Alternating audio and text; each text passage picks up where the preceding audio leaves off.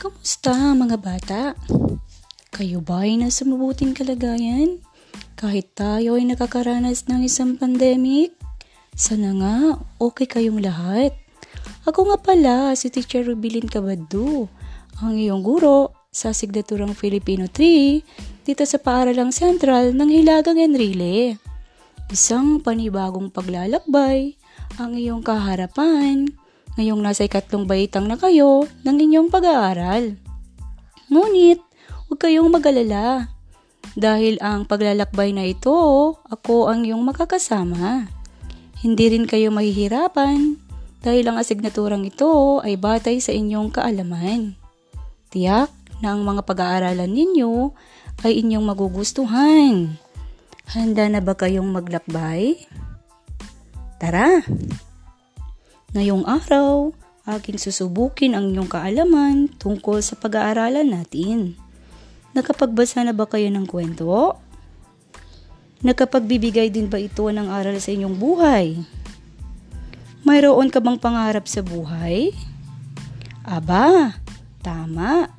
Oo, may pangarap kayo sa buhay. Ngayon, ating kilalanin si Pedro na may pangarap sa buhay. Ang babasahin ko ngayon ay isang kwento na tungkol sa karanasan ng isang bata na nagbigay sa kanya ng magandang pangarap. Ito ay pinamagatang ang pangarap ni Pedro. Pagkatapos, sagutin ninyo ang mga katanungan tungkol sa kwento. Isulat ang titik lamang sa sagutang papel. Kaya dapat hawak nyo ang inyong lapis at papel. Handa na ba kayong makinig? Tara, umpisahan na natin. Ang pangarap ni Pedro. Tay, tay, mabilis na takbo ni Pedro habang tinatawag ang kanyang tatay. Naku anak, dahan-dahan ka naman. Baka ikaw ay madapa. Ano bang nangyari at parang ang saya-saya mo? Tanong ng kanyang tatay. Tay, nasaan nga po si nanay? Tanong ni Pedro sa tatay. Baka nasa sa kusina. O tignan mo na lang sa sala. Sagot ng tatay na may pag-aalinlangan. Itay, alam mo ba, nakakuha ko ng mataas na marka. Kaya natuwa ang aking guro sa akin. Tuwang-tuwang ibinalita ni Pedro sa kanyang tatay. Salamat anak, masipag at masunurin kang bata. Sana, wag mo kaming biguin ng iyong nanay. Paalala naman ng tatay ni Pedro. At biglang niyakap ni Pedro ang kanyang tatay. Maraming salamat din po tay, nay. Gagalingan ko pa po ang aking pag-aaral para makamit ko ang aking mga pangarap, makapagtrabaho at pakatulong na rin sa inyo ni nanay. Pagkalipas ng ilang taon, si Pedro ay nakatapos ng kursong medisina at nakahanap agad ng isang magandang trabaho Si Pedro na ngayon ang tumutulong sa kanyang nanay at tatay. Laking pasasalamat ni Pedro sa poong may kapal dahil sa biyayang ipinagkaloob sa kanya. Kung nauwa, naunawaan mo ang kwento, tiyak na masagutan mo ang aking tanong. Kung ikaw si Pedro, gagayahin mo rin ba siya? Paano? Tumpak! Ang galing-galing nyo mga bata. Tiyak kong naintindihan nyo ang kwento. Nagustuhan nyo ba ang buhay ni Pedro? Napakagaling nyo talaga mga bata. Ngayon, ito na ang mga katanungan tungkol sa buhay ni Pedro. Sino ang hinahanap ni Pedro sa ama? A. Kaklase dahil mamamasyal sila. B. Kapatid dahil layain itong maglaro. Or C. Inanay dahil may maganda siyang balita. Sulat lang ang sagot. Titik lamang po. Tama. Ang sagot ay letter C. Ang nanay dahil may maganda siyang balita. Pangalawang katanungan. Ayon sa ama, nasaan ang nanay ni Pedro? A. Nasa sala B. Sa bakuran or C. Nasa kwarto Sino kaya ang makakakuha ng tamang sagot? Ang sagot nyo ba ay letter A? Tama. Pakatlong katanungan. Ano ang magandang balita na dala ni Pedro? A. Nanalo siya sa karera. B. Mataas ang kanyang marka. O C. Nanalo siya sa paligsahan. Ang sagot ay letter B. Magaling mga bata. Pang-apat na katanungan. Nagatapos ba si Pedro? A. Hindi po. B. Opo. C. Wala sa nabanggit. Ang tamang sagot ay letter B. Opo, nakatapos siya ng pag-aaral. Panglimang katanungan. Bakit kailangang makatapos si Pedro? A. Gusto niyang makatulong sa kanyang magulang. B. Gusto niyang maging sikat. Or C. Gusto niyang maging artista. Sino kaya ang makakakuha ng tamang sagot? Okay, magaling. Ang tamang sagot ay letter letter A. Ngayon, nakuha nyo ba ang lahat? Tama. Kung ikaw si Pedro, gagayahin mo rin ba siya?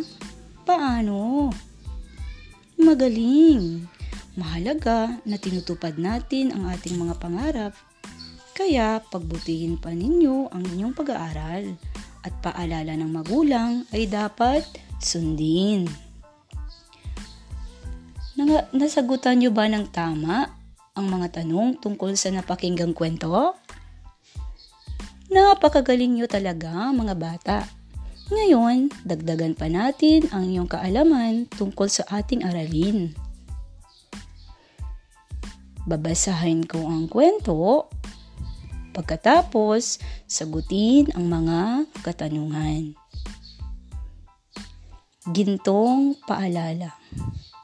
Hapon ng alas 4 noon, nagkwentuhan ng mag-anak sa sala habang nanonood ng palabas sa telebisyon. O mga anak, dapat gayahin nyo ang pag-uugali ng bida sa telebisyon. Masipag mag-aral upang makamit ang mga pangarap sa buhay. Wika ni nanay sa kanya anak na si Pilo. Oo nga anak, lagi kang mag-aral ng mga leksyon mo sa klase upang mataas ang makuha mong grado. Sipag at syaga sa pag-aaral ay magiging susi sa pagkamit ng iyong mga pangarap. Sambit naman ni tatay. Opo nanay at tatay, tatandaan ko po ang inyong mga paalala. Mag-aral pa ako ng mabuti para sa inyo at para sa pangarap ko. Sagot ni Pilo. Mga tanong. Sa unang katanungan, ano ang ginawa ng mag-anak habang nanonood ng palabas sa telebisyon? A. Kumakain B. Nagkukwentuhan C. Naglilinis Titik lamang ang sagot. Magaling! Ang tamang sagot ay letter B. Sila ay nagkukwentuhan. Sino ang sinabihan ng mga gintong paalala? A. Nanay B. Tatay C. Pilo Tumpak Ang sagot ay letter C. Saan nagkukwentuhan ang mag-anak? A. Sa kusina B. Sa sala o C. Sa kwarto? Ang tamang sagot ay letter B. Ang galing-galing mga bata. Pang-apat na katanungan. Sa inyong palagay, bakit sinabi iyon ng nanay at tatay? A. Sapagkat nakalimutan ito ni Pilo. B. Dahil gusto nilang magtagumpay sa buhay si Pilo. O letter C. upang hindi makamit ni Pilo ang kanyang mga pangarap.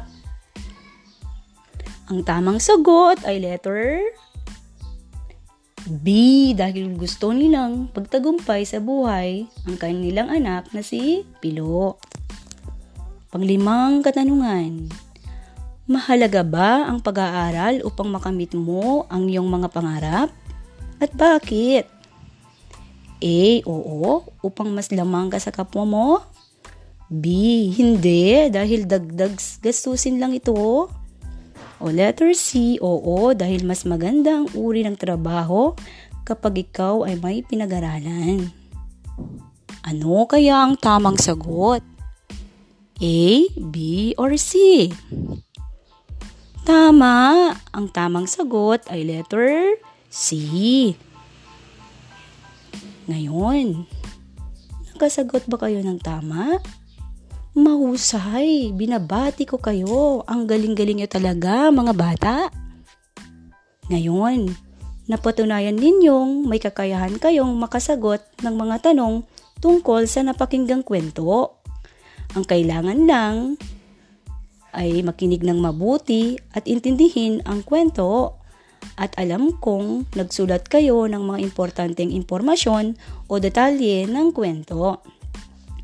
Batid kong naging masaya kayo sa ating paglalakbay, kaya naman sa susunod ninyong pag-aaral, asahan nyo akong makakasama nyo ulit.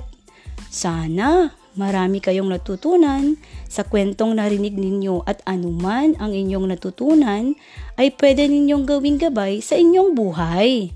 Kung meron kayong katanungan, maaari nyo akong i-text o tawagan sa numerong 0977 1318429. Hanggang sa muli mga bata, paalam!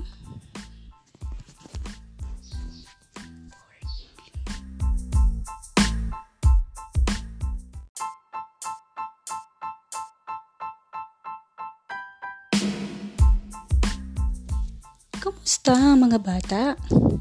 Kayo ba ay nasa mabuting kalagayan? Kahit tayo ay nakakaranas ng isang pandemic, sana nga okay kayong lahat. Ako nga pala, si Teacher Rubilin Cabado, ang iyong guro sa Signaturang Filipino 3 dito sa Paaralang Sentral ng Hilagang Enrile. Isang panibagong paglalakbay ang iyong kaharapan ngayong nasa ikatlong baitang na kayo ng inyong pag-aaral.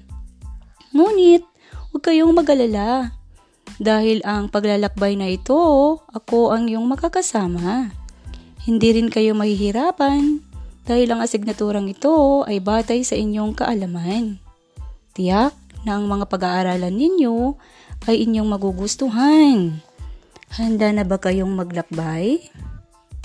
Tara! Ngayong araw, aking susubukin ang inyong kaalaman tungkol sa pag-aaralan natin. Nakapagbasa na ba kayo ng kwento? Nakapagbibigay din ba ito ng aral sa inyong buhay? Mayroon ka bang pangarap sa buhay? Aba, tama. Oo, may pangarap kayo sa buhay. Ngayon, ating kilalanin si Pedro na may pangarap sa buhay. Ang babasahin ko ngayon ay isang kwento na tungkol sa karanasan ng isang bata na nagbigay sa kanya ng magandang pangarap. Ito ay pinamagatang ang pangarap ni Pedro. Pagkatapos, sagutin ninyo ang mga katanungan tungkol sa kwento. Isulat ang titik lamang sa sagutang papel. Kaya dapat hawak nyo ang inyong lapis at papel. Handa na ba kayong makinig? Tara, umpisahan na natin. Ang pangarap ni Pedro. Tay, tay, mabilis na takbo ni Pedro habang tinatawag ang kanyang tatay. Naku anak, dahan-dahan ka naman. Baka ikaw ay madapa. Ano bang nangyari at parang ang saya-saya mo? Tanong ng kanyang tatay. Tay, nasaan nga po si nanay? Tanong ni Pedro sa tatay. Baka nasa sa kusina. O tignan mo na lang sa sala. Sagot ng tatay na may pag-aalinlangan. Itay, alam mo ba, nakakuha ko ng mataas na marka Kaya natuwa ang aking guro sa akin. Tuwang-tuwang ibinalita ni Pedro sa kanyang tatay. Salamat anak, masipag at masunurin kang bata. Sana, wag mo kaming biguin ng iyong nanay. Paalala naman ng tatay ni Pedro. At biglang niyakap ni Pedro ang kanyang tatay. Maraming salamat din po tay, nay. Gagalingan ko pa po ang aking pag-aaral para makamit ko ang aking mga pangarap, makapagtrabaho at pakatulong na rin sa inyo ni nanay. Pagkalipas ng ilang taon, si Pedro ay nakatapos ng kursong medisina at nakahanap agad ng isang magandang trabaho. Si Pedro na ngayon ang tumutulong sa kanyang nanay at tatay. Laking pasasalamat ni Pedro sa poong may kapal dahil sa biyayang ipinagkaloob sa kanya. Kung nauwa, naunawaan mo ang kwento, tiyak masagutan mo ang aking tanong. Kung ikaw si Pedro, gagayahin mo rin ba siya? Paano? Tumpak, ang galing-galing nyo mga bata. Tiyak kong naintindihan nyo ang kwento. Nagustuhan nyo ba ang buhay ni Pedro? Napakagaling nyo talaga mga bata. Ngayon, ito na ang mga katanungan tungkol sa buhay ni Pedro. Sino ang hinahanap ni Pedro sa ama? A. Kaklase dahil mamamasyal sila. B. Kapatid dahil layain itong maglaro. Or C. Inanay dahil may maganda siyang balita. Sulat lang ang sagot. Titik lamang po. Tama. Ang sagot ay letter C. Ang nanay dahil may maganda siyang balita. Pangalawang katanungan. Ayon sa ama, nasaan ang nanay ni Pedro? A. Nasa sala B. Sa bakuran or C. Nasa kwarto? Sino kaya ang makakakuha ng tamang sagot?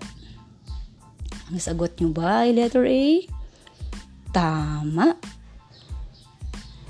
Pakatlong katanungan. Ano ang magandang balita na dala ni Pedro?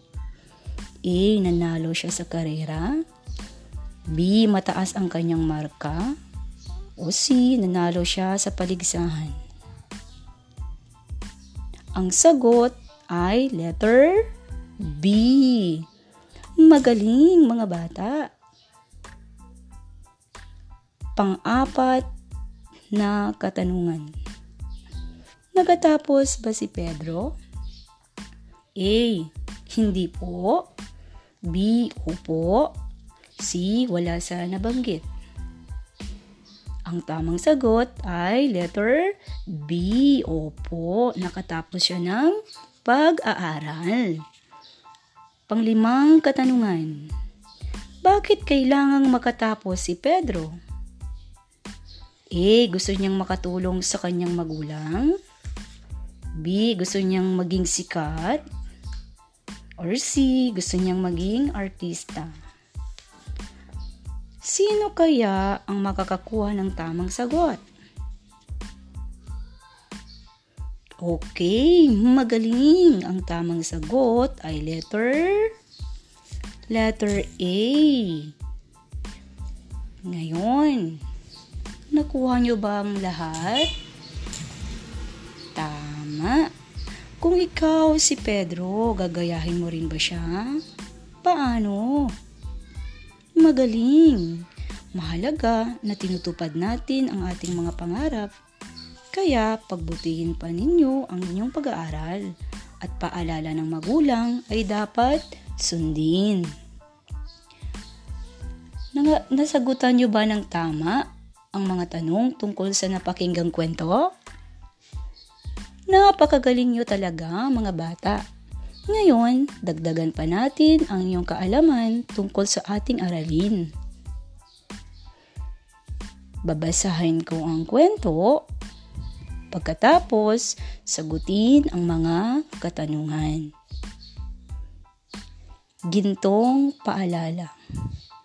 Hapon ng alas 4 noon, nagkwentuhan ng mag-anak sa sala habang nanonood ng palabas sa telebisyon.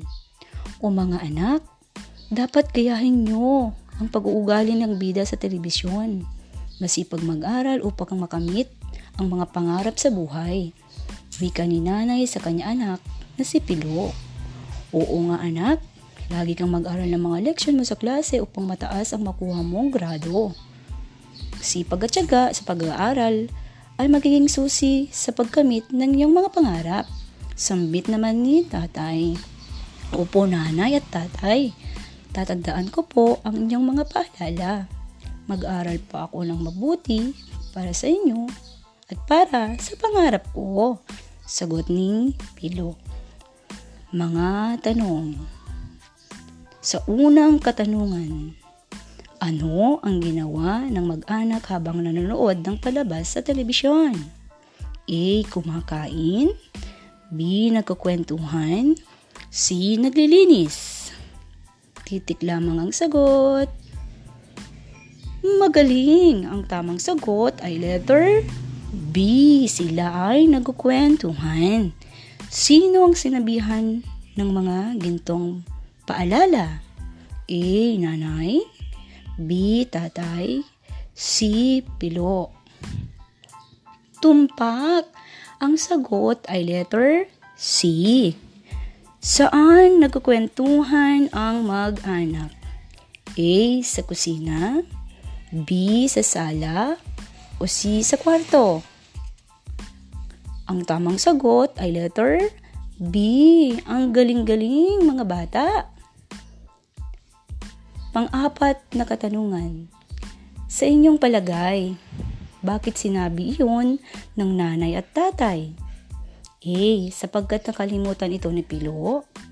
B. Dahil gusto nilang magtagumpay sa buhay si Pilo. O letter C. Upang hindi makamit ni Pilo ang kanyang mga pangarap. Ang tamang sagot ay letter B. Dahil gusto nilang pagtagumpay sa buhay ang kanilang anak na si Pilo. Panglimang katanungan. Mahalaga ba ang pag-aaral upang makamit mo ang iyong mga pangarap? At bakit? A. Oo, upang mas lamang ka sa kapwa mo. B. Hindi, dahil dagdag gastusin lang ito. O letter C, oo, dahil mas maganda ang uri ng trabaho kapag ikaw ay may pinag-aralan. Ano kaya ang tamang sagot? A, B, or C? Tama! Ang tamang sagot ay letter C. Ngayon, nakasagot ba kayo ng tama? Mahusay, binabati ko kayo. Ang galing-galing nyo talaga, mga bata. Ngayon, napatunayan ninyong may kakayahan kayong makasagot ng mga tanong tungkol sa napakinggang kwento. Ang kailangan lang ay makinig ng mabuti at intindihin ang kwento at alam kong nagsulat kayo ng mga importanteng impormasyon o detalye ng kwento. Batid kong naging masaya kayo sa ating paglalakbay, kaya naman, sa susunod ninyong pag-aaral, asahan nyo akong makakasama nyo ulit. Sana marami kayong natutunan sa kwentong narinig ninyo at anuman ang inyong natutunan ay pwede ninyong gawing gabay sa inyong buhay. Kung meron kayong katanungan, maaari nyo akong i-text o tawagan sa numerong 0977 1318-429. Hanggang sa muli mga bata, paalam!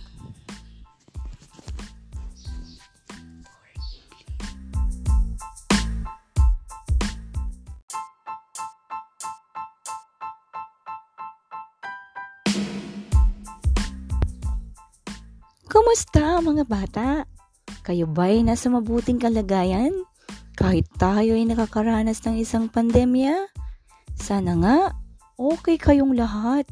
Ako nga pala si Teacher Rubilin Kabadu, ang iyong guro sa asignaturang Filipino 3 dito sa paaralang sentral ng Hilagang Enrile. Isang panibagong paglalakbay ang iyong kahaharapan ngayong nasa ikatlong baitang na kayo ng inyong pag-aaral. Ngunit, huwag kayong magalala dahil sa paglalakbay na ito, ako ang iyong makakasama. Hindi rin kayo mahihirapan dahil ang asignaturang ito ay batay sa inyong kakayahan. Tiyak ng mga pag-aaralan ninyo ay inyong magugustuhan. Ngayon, handa na ba kayong maglakbay? Tara!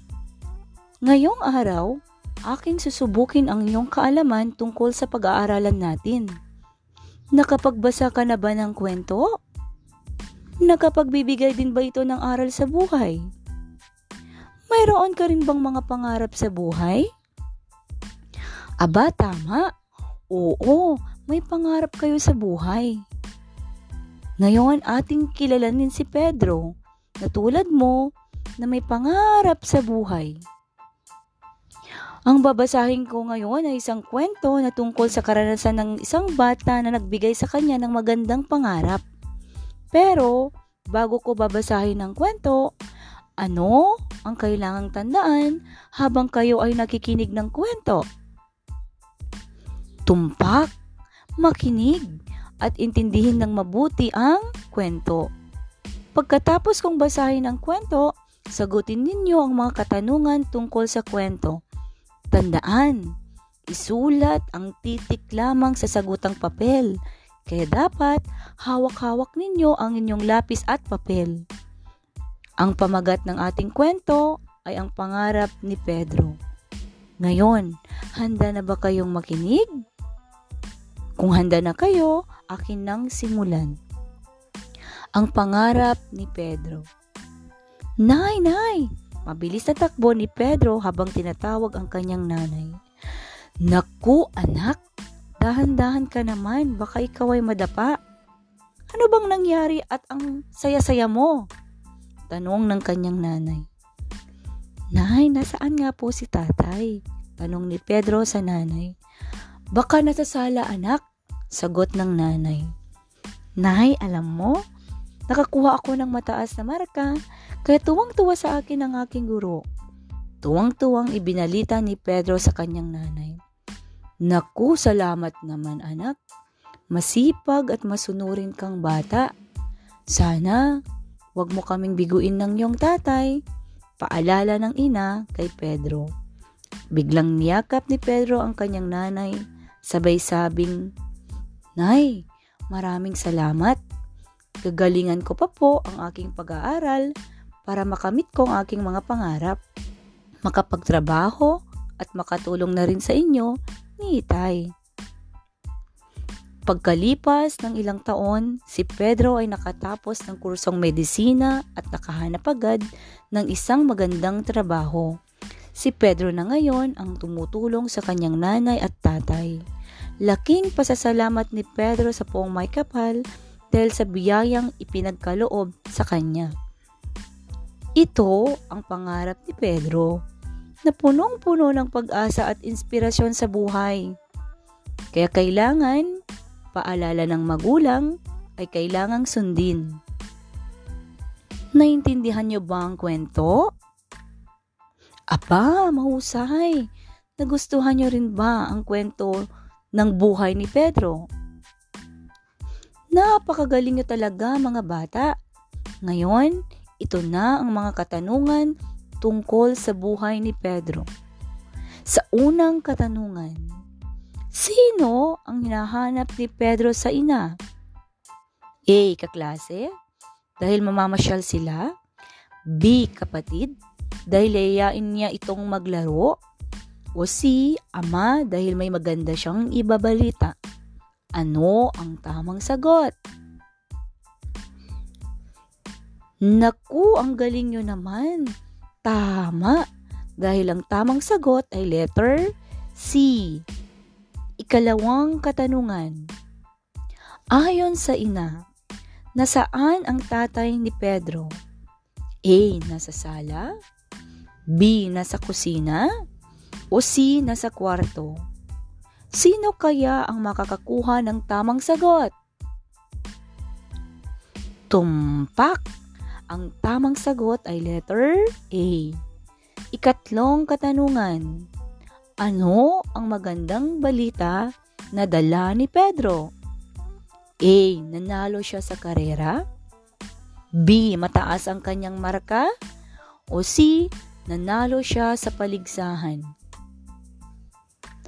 Aba, mahusay dahil ang tamang sagot ay letter B. Ikaapat na katanungan. Nakatapos ba si Pedro sa pag-aaral? A. Hindi po. B. Opo. C. Wala sana banggit. Ano kaya ang tamang sagot? Tumpak.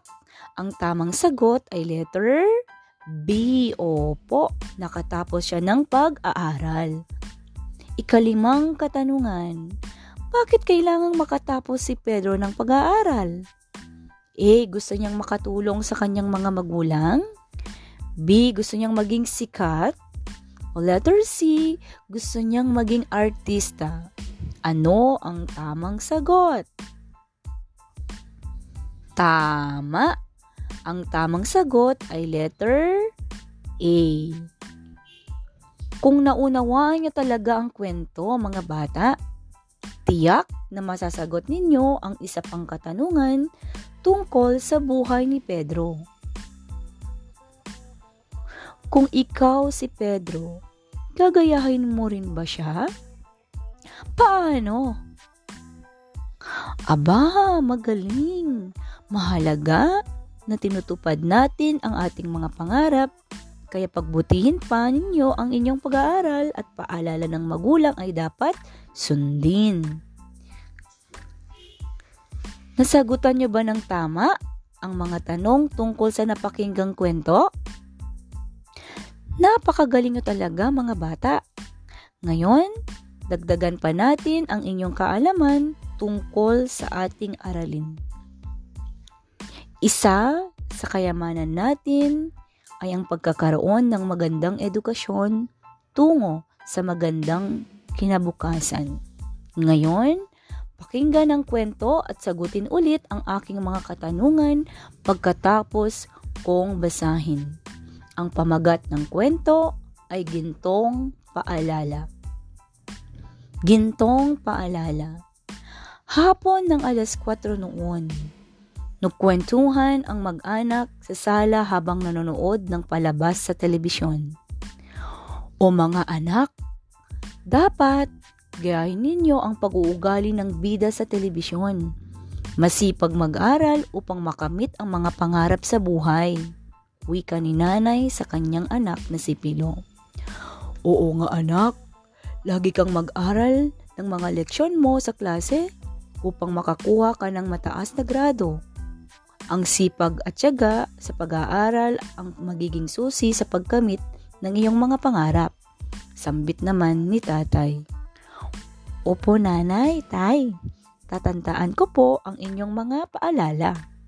Mag-aral po ako ng mabuti para sa inyo at para sa pangarap ko.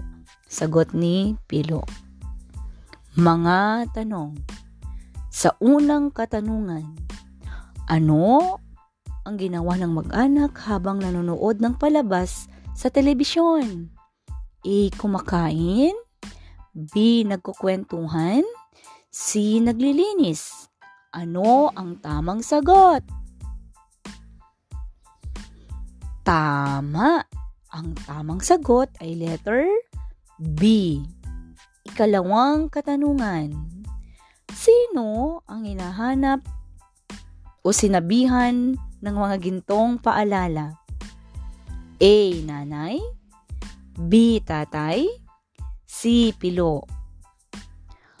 Aba, magaling dahil ang tamang sagot ay letter C. Ikatlong katanungan.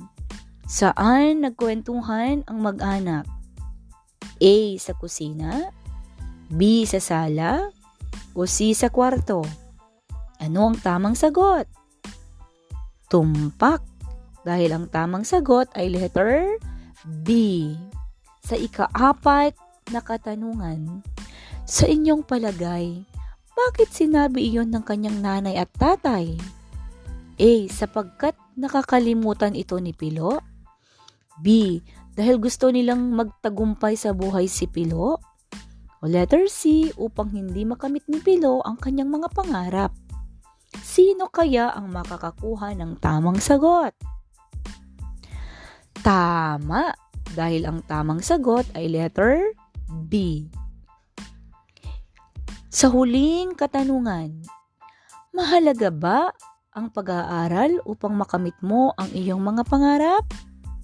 Bakit? A. Oo, upang mas lamang ka sa kapwa mo? B. Hindi, dahil dagdag gastusin lang kay nanay at tatay? O letter C. Oo, dahil mas maganda ang uri ng trabaho kapag may pinag-aralan ka. Ano kaya ang tamang sagot? Ang tamang sagot ay letter C. Ang galing-galing niya talaga mga bata. Nakasagot ba kayo ng tama? Mahusay, binabati ko kayo. Ngayon, napatunayan ninyong may kakayahan kayong makasagot ng mga tanong tungkol sa napakinggang kwento. Ang kailangan na ninyong gawin ay makinig ng mabuti at intindihin ang kwento at alam ko din na nagsulat kayo ng mga importanteng impormasyon o detalye ng kwento. Batid kong naging masaya kayo sa aking paglalakbay, kaya naman sa susunod ninyong pag-aaral, asahan nyo na makakasama nyo akong muli. Sana marami kayong natutunan sa mga kwentong narinig nyo at anuman ang inyong natutunan ay pwede din yung gawing gabay sa inyong buhay. Kung meron kayong katanungan, maaari nyo akong i-text o tawagan sa numerong 0977 1318 429. Hanggang sa muli mga bata, paalam!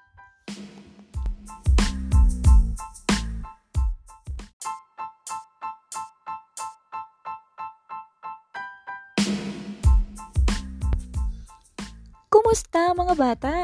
Kayo ba ay nasa mabuting kalagayan kahit tayo ay nakakaranas ng isang pandemya? Sana nga, okay kayong lahat.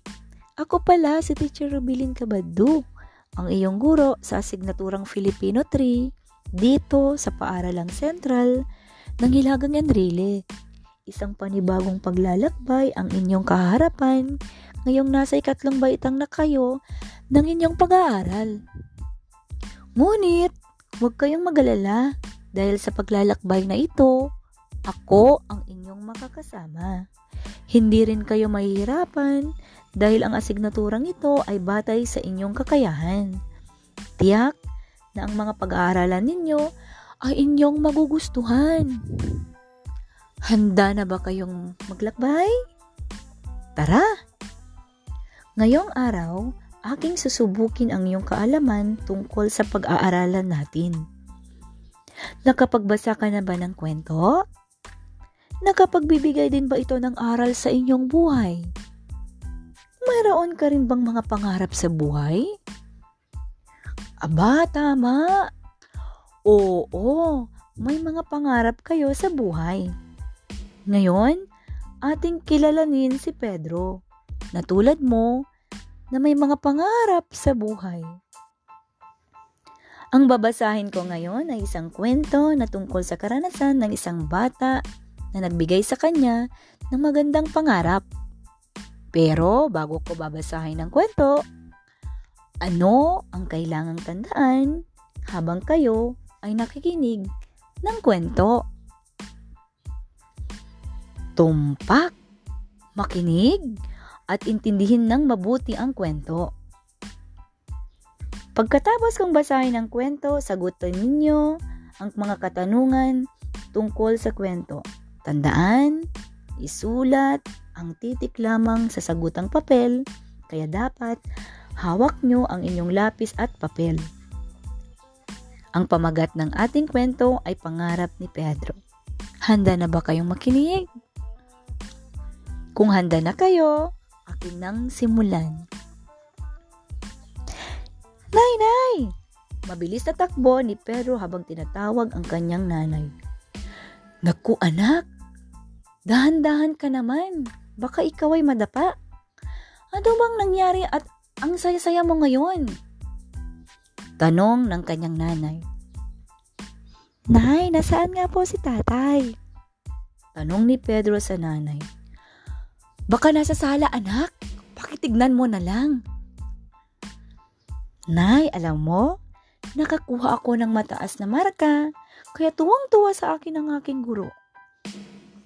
Tuwang-tuwang ibinalita ni Pedro sa kanyang nanay. Naku, salamat naman anak. Masipag at masunurin kang bata.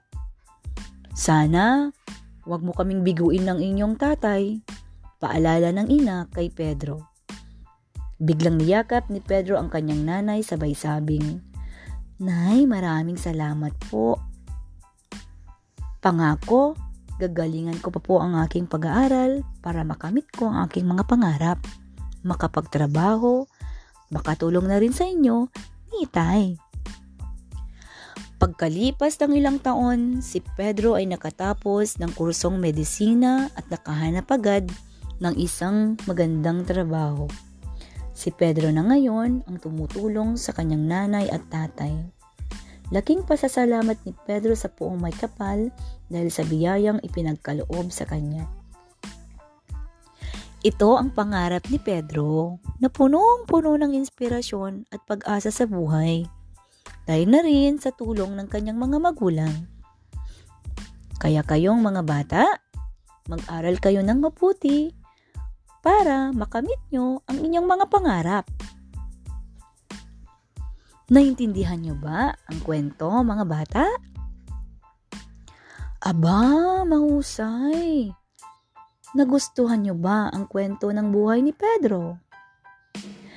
Napakagaling nyo talaga, mga bata. Ngayon, ito na ang mga katanungan tungkol sa buhay ni Pedro. Sa unang katanungan, Sino ang hinahanap ni Pedro sa ina? A. Kaklase dahil mamamasyal sila. B. Kapatid dahil yayayain niya itong maglaro. C. Ama dahil may maganda siyang ibabalita. Ano ang tamang sagot? Naku, ang gagaling nyo talaga mga bata. Dahil ang tamang sagot ay letter C. Hinahanap niya ang kanyang ama dahil may maganda siyang ibabalita. Ikalawang katanungan. Ayon sa ina, nasaan ang tatay ni Pedro? A. Nasa sala B. Nasa kusina o C. Nasa kwarto? Tumpak dahil ang tamang sagot ay letter A. Ikatlong katanungan. Ano ang magandang balita na dala ni Pedro? A. Nanalo siya sa karera. B. Mataas ang kanyang marka. O letter C. Nanalo siya sa paligsahan. Ano kaya ang tamang sagot? Aba, mahusay. Dahil ang tamang sagot ay letter B. Mataas ang kanyang marka. Sa ikaapat na katanungan, nakatapos ba si Pedro sa pag-aaral? A. Hindi po. B. Opo. C. Wala sana banggit. Ano kaya ang tamang sagot? Tumpak dahil ang tamang sagot ay letter B. Nakatapos siya ng pag-aaral. Sa ikalimang katanungan, bakit kailangang makatapos si Pedro ng pag-aaral? A. Gusto niyang makatulong sa kanyang mga magulang? B. Gusto niyang maging sikat? Letter C. Gusto niyang maging artista. Ano kaya ang tamang sagot? Tama! Ang tamang sagot ay letter A. Gusto niyang makatulong sa kanyang mga magulang. Kung naunawaan niyo talaga ang kwento ni Pedro, mga bata, tiyak na masasagot ninyo ang isa pang katanungan tungkol sa buhay ni Pedro. Kung ikaw si Pedro, gagayahin mo rin ba siya? Paano? Aba, ang gagaling! Tama! Mahalaga na tinutupad natin ang ating mga pangarap Kaya pagbutihin pa ninyo ang inyong mga pag-aaral at paalala ng magulang ay kailangang sundin. Nasagutan niyo ba ng tama ang mga tanong tungkol sa napakinggang kwento? Napakagaling niyo talaga mga bata. Ngayon, dagdagan pa natin ang inyong kaalaman tungkol sa ating aralin. Isa sa kayamanan natin ay ang pagkakaroon ng magandang edukasyon tungo sa magandang kinabukasan. Ngayon, pakinggan ang kwento at sagutin ulit ang aking mga katanungan pagkatapos kong basahin. Ang pangmagat ng ating kwento ay gintong paalala. Gintong paalala. Hapon ng alas 4 noon, nagkukwentuhan ang mag-anak sa silid habang nanonood ng palabas sa telebisyon. O mga anak, dapat gayahin nyo ang pag-uugali ng bita sa telebisyon. Masipag mag-aral upang makamit ang mga pangarap sa buhay. Wika ng nanay sa kanyang anak na si Pilo. Oo nga mga anak, Lagi kang mag-aral ng mga leksyon mo sa klase upang makakuha ka ng mataas na grado. Ang sipag at tiyaga sa pag-aaral ang pagiging susi sa paggamit ng inyong mga pangarap. Sambit naman ni tatay. Opo nanay, tay. Tatandaan ko po ang inyong mga paalala. Pangako, mag-aaral po ako ng mabuti para sa inyo at para sa pangarap ko. Sagot ni Pilo. Mga tanong sa unang katanungan. Ano ang ginawa ng mag-anak habang nanonood ng palabas sa telebisyon? A. Kumakain. B. Nagkukwentuhan. C. Naglilinis. Ano ang tamang sagot? Tama! Ang tamang sagot ay letter B. Sila ay nagkukwentuhan. Ikalawang katanungan. Sino ang sinabihan ng mga gintong paalala? A. Si nanay, B. Si tatay, C. Si pilo. Ano kaya ang tamang sagot? Aba, mahusay dahil ang tamang sagot ay letter C. Si pilo. Sa ikatlong katanungan, Saan nagkukwentuhan ang mag-anak? A. Sa kusina, B sa sala o C sa kwarto? Ano kaya ang tamang sagot? Tumpak dahil ang tamang sagot ay letter B. Sa ikaapat na katanungan, sa inyong palagay, bakit sinabi iyon ng kanyang nanay at tatay? A. Sapagkat nakalimutan ito ni Pilo. B. Dahil gusto nilang magtagumpay sa buhay si Pilo. Letter C upang hindi makamit ni Pilo ang kanyang mga pangarap. Ano kaya ang tamang sagot? Tama, dahil ang tamang sagot ay letter B. Gusto nilang makatapos o magtagumpay sa buhay si Pilo. Kalimang katanungan, mahalaga ba ang pag-aaral upang makamit mo ang inyong mga pangarap? Bakit? A. Oo upang mas lamang ka sa kapwa mo? B. Hindi, dahil dagdag gastusin lang ang mga ito? O letter C, oo, dahil mas maganda ang uri ng trabaho kapag may pinag-aralan ka. Ano kaya ang tamang sagot? Tama, ang gagaling talaga. Dahil ang tamang sagot ay letter C. Nakasagot ba kayo ng tama? Aba, mahusay, binabati ko kayo. Ngayon, napatunayan ninyong may kakayahan kayong makasagot ng mga tanong tungkol sa napakinggang kwento. Ang kailangan lang ninyong gawin ay makinig ng mabuti at intindihin ang kwento.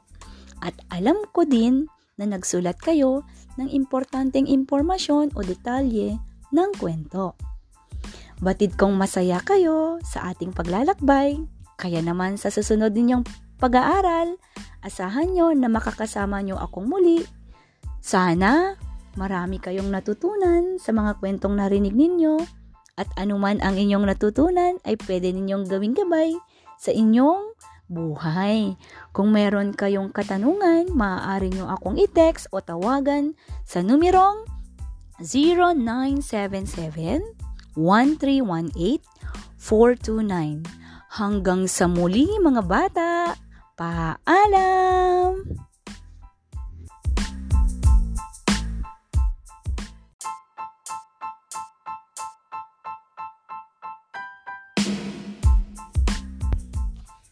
Kumusta mga bata? Kayo ba'y nasa mabuting kalagayan? Kahit tayo nakakaranas ng isang pandemya? Sana nga, okay kayong lahat. Ako nga pala si Teacher Rubilin Cabadu, ang iyong guro sa signaturang Filipino 3 dito sa Paaralang Sentral ng Hilagang Enrile. Isang panibagong paglalakbay ang inyong kahaharapan. Ngayong nasa ikatlong baitang na kayo ng inyong pag-aaral. Ngunit, huwag kayong magalala dahil sa paglalakbay na ito, ako ang iyong makakasama. Hindi rin kayo mahihirapan dahil ang asignaturang ito ay batay na rin sa inyong kakayahan. Tiyak na ang mga pag-aaralan ninyo ay inyong magugustuhan. Handa na ba kayong maglakbay? Tara! Ngayong araw, aking susubukin ang iyong kaalaman tungkol sa pag-aaralan natin. Nakapagbasa ka na ba ng kwento? Nakapagbibigay din ba ito ng aral sa iyong buhay? Mayroon ka rin bang mga pangarap sa buhay? Aba, tama. Oo, may mga pangarap kayo sa buhay. Ngayon, ating kilalanin si Pedro na tulad mo na may pangarap sa buhay. Ang babasahin ko ngayon ay isang kwento na tungkol sa karanasan ng isang bata na nagbigay sa kanya ng magandang pangarap. Pero, bago ko babasahin ang kwento, ano ang kailangang tandaan habang kayo ay nakikinig ng kwento? tumpak, makinig, at intindihin ng mabuti ang kwento. Pagkatapos kung basahin ang kwento, sagutin ninyo ang mga katanungan tungkol sa kwento. Tandaan, isulat ang titik lamang sa sagutang papel. Kaya dapat hawak nyo ang inyong lapis at papel. Ang pamagat ng ating kwento ay ang pangarap ni Pedro. Handa na ba kayong makinig? Kung handa na kayo, akin nang simulan. Ang pangarap ni Pedro. Nay, nay! Mabilis na takbo ni Pedro habang tinatawag ang kanyang nanay. Naku, anak! Dahan-dahan ka naman at baka ikaw ay madapa. Ano bang nangyari at ang saya-saya mo. Tanong ng kanyang nanay. Nay, nasaan nga po si tatay? Tanong ni Pedro sa nanay. Pakitignan mo sa sala anak, baka nandun siya. Nay, alam mo, nakakuha ako ng mataas na marka, kaya tuwang-tuwa sa akin ang aking guro. Tuwang-tuwang ibinalita ni Pedro sa kanyang nanay. Naku, salamat naman anak. Masipag at masunurin kang bata. Sana, huwag mo kaming biguin ng inyong tatay. Paalala ng ina kay Pedro. Biglang niyakap ni Pedro ang kanyang nanay sabay sabing, Maraming salamat. Nay, tay, kagalingan ko pa po ang aking pag-aaral para makamit ko ang aking mga pangarap makapagtrabaho at makatulong na rin sa inyo ni Itay. Pagkalipas ng ilang taon, si Pedro ay nakatapos sa kursong medisina at nakahanap agad ng isang magandang trabaho. Si Pedro na ngayon ang tumutulong sa kanyang nanay at tatay. Laking pasasalamat ni Pedro sa puong may kapal dahil sa biyayang ipinagkaloob sa kanya. Ito ang pangarap ni Pedro, punong-puno ng inspirasyon at pag-asa sa buhay. Dahil na rin sa tulong ng kanyang mga magulang. Kaya kayong mag-aaral, mag-aaral kayo ng mabuti para makamit ninyo ang inyong mga pangarap sa buhay. Naintindihan nyo ba ang kwento, mga bata? Aba, mahusay. Nagustuhan nyo rin ba ang kwento ng buhay ni Pedro? Napakagaling nyo talaga mga bata.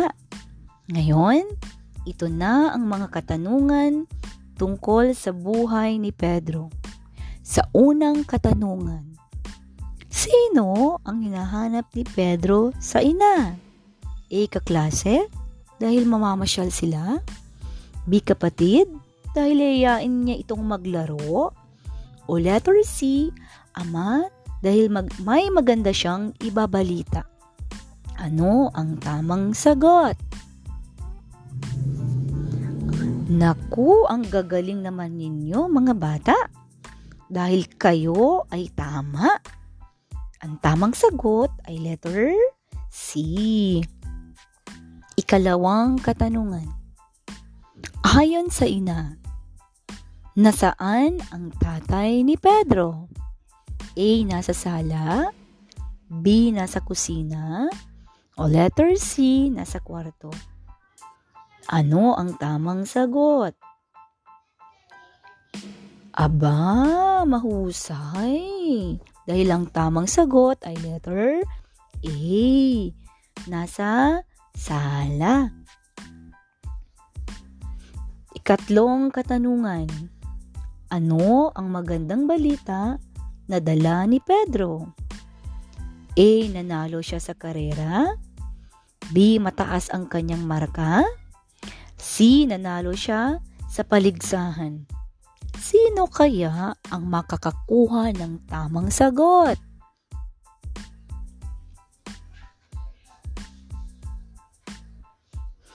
Tama! Dahil ang tamang sagot ay letter B. Mataas ang kanyang marka. Ikaapat na katanungan. Nakatapos pa si Pedro sa pag-aaral? Eh hindi po. B. Opo. C. Wala sa nabanggit. Ano kaya ang tamang sagot? Tumpak. Dahil ang tamang sagot ay letter B. Opo. Nakatapos siya ng pag-aaral.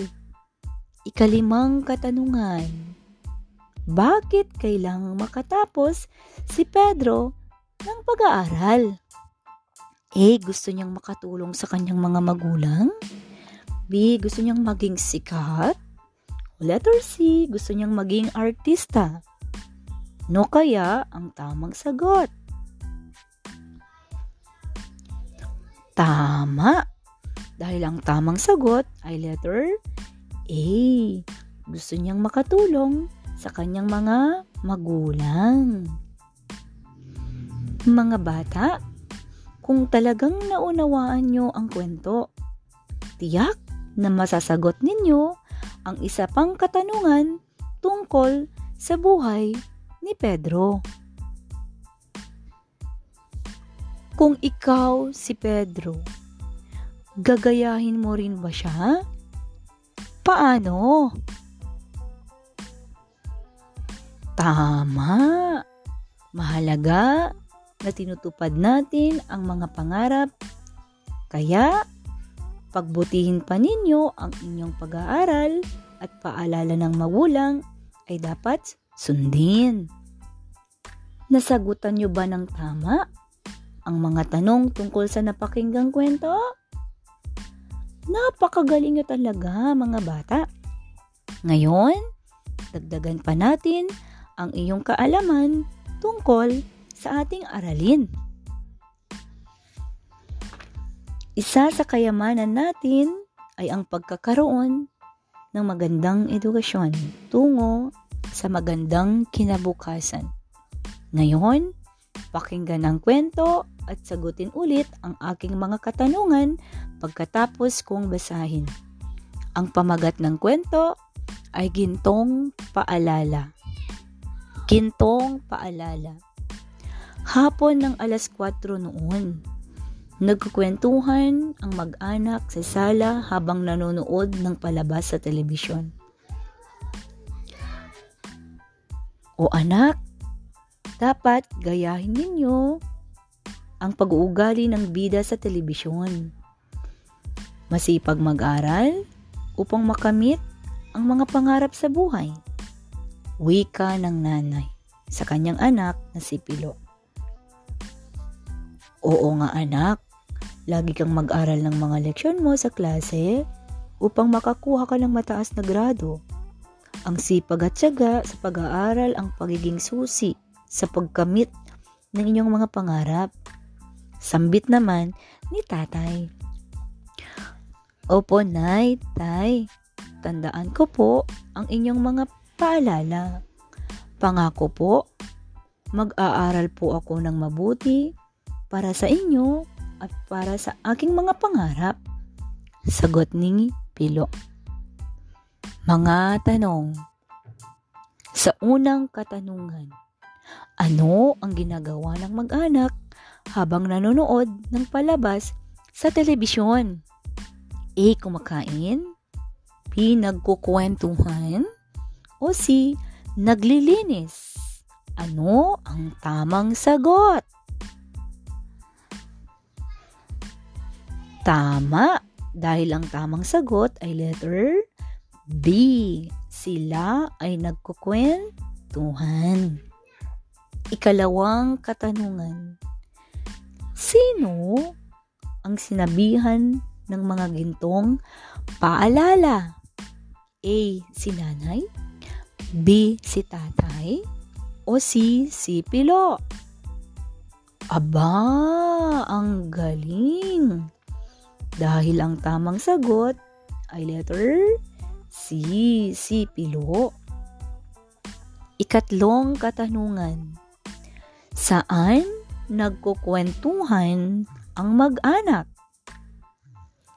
A. Sa kusina B. Sa sala o C. Sa kwarto? Ano ang tamang sagot? Tumpak dahil ang tamang sagot ay letter B. Ikaapat na katanungan. Sa inyong palagay, bakit sinabi iyon ng kanyang nanay at tatay? Sapagkat A. Nakalimutan ito ni Pilo. B. Dahil gusto nilang magtagumpay sa buhay si Pilo.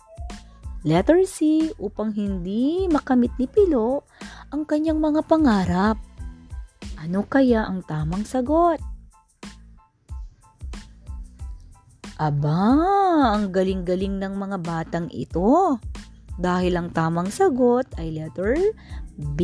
Dahil gusto nilang magtagumpay sa buhay si Pilo.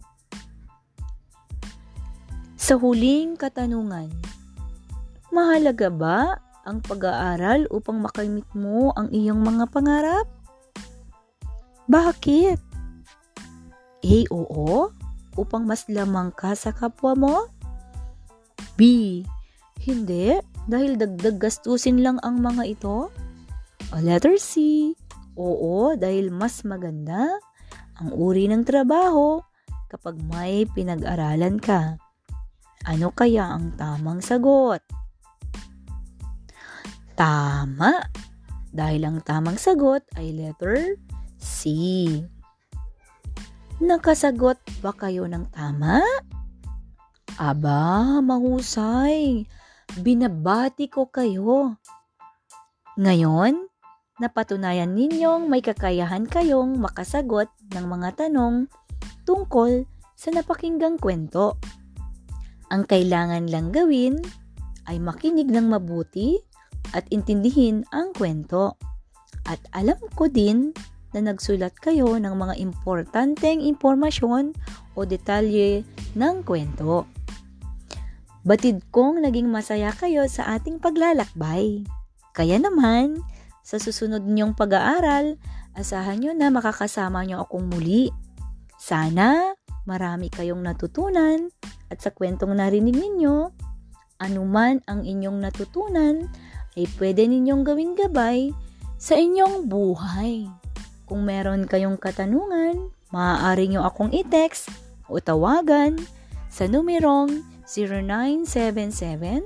0977-1318-429.